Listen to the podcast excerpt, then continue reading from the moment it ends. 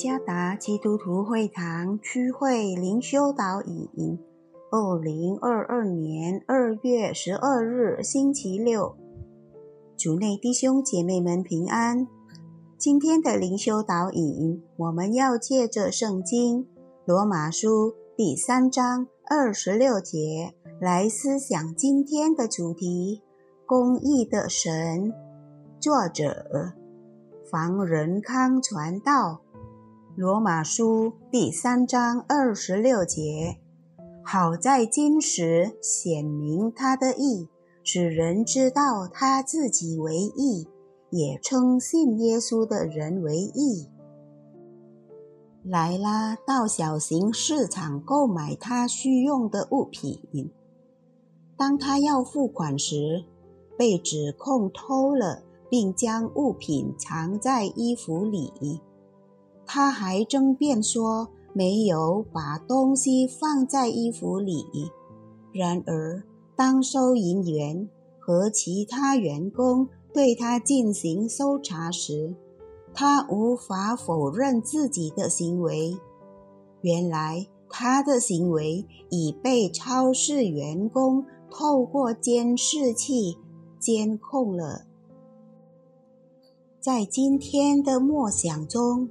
保罗继续强调神的意，这里使用的意不是希腊词阿雷德伊亚的翻译，而是 d i g a i o s 或 d i g a i o s u n e。此外，上帝透过称信耶稣的人为义，向人类展示了他自己，使人知道他自己为义。也就是说，这里的义不是所谓真理作为正确事物的内容，也不是面对人类一切罪恶的坚定严格。这里的义是积极性的，是神在基督耶稣里赐给所有信徒的。神向人类显明他的公义。好让世人看到他是一个公义的，并使那些相信基督耶稣的人称义。这就是义和称为义的意思。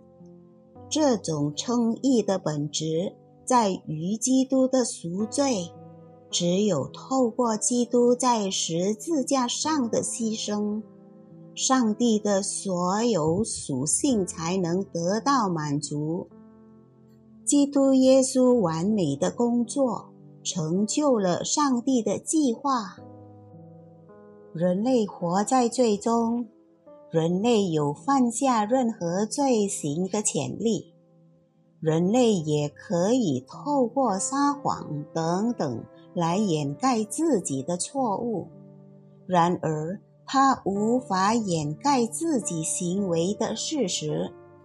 虽然检测工具非常先进，并能够帮助揭示像莱拉故事中那样的罪行，但这些工具是非常有限的。人的心再深，也只有上帝了解。只有上帝才能看透我们内心的深处。所有人在上帝面前都是赤露敞开的，所有的罪恶都在他面前显明。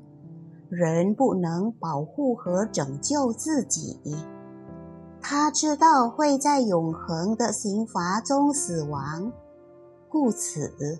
上帝显明了他的公义，他透过我们相信基督耶稣而保护、称义和拯救我们。神的公义是神的绝对属性，这是按照上帝的形象和样式所创造之人的道德标准。主耶稣赐福。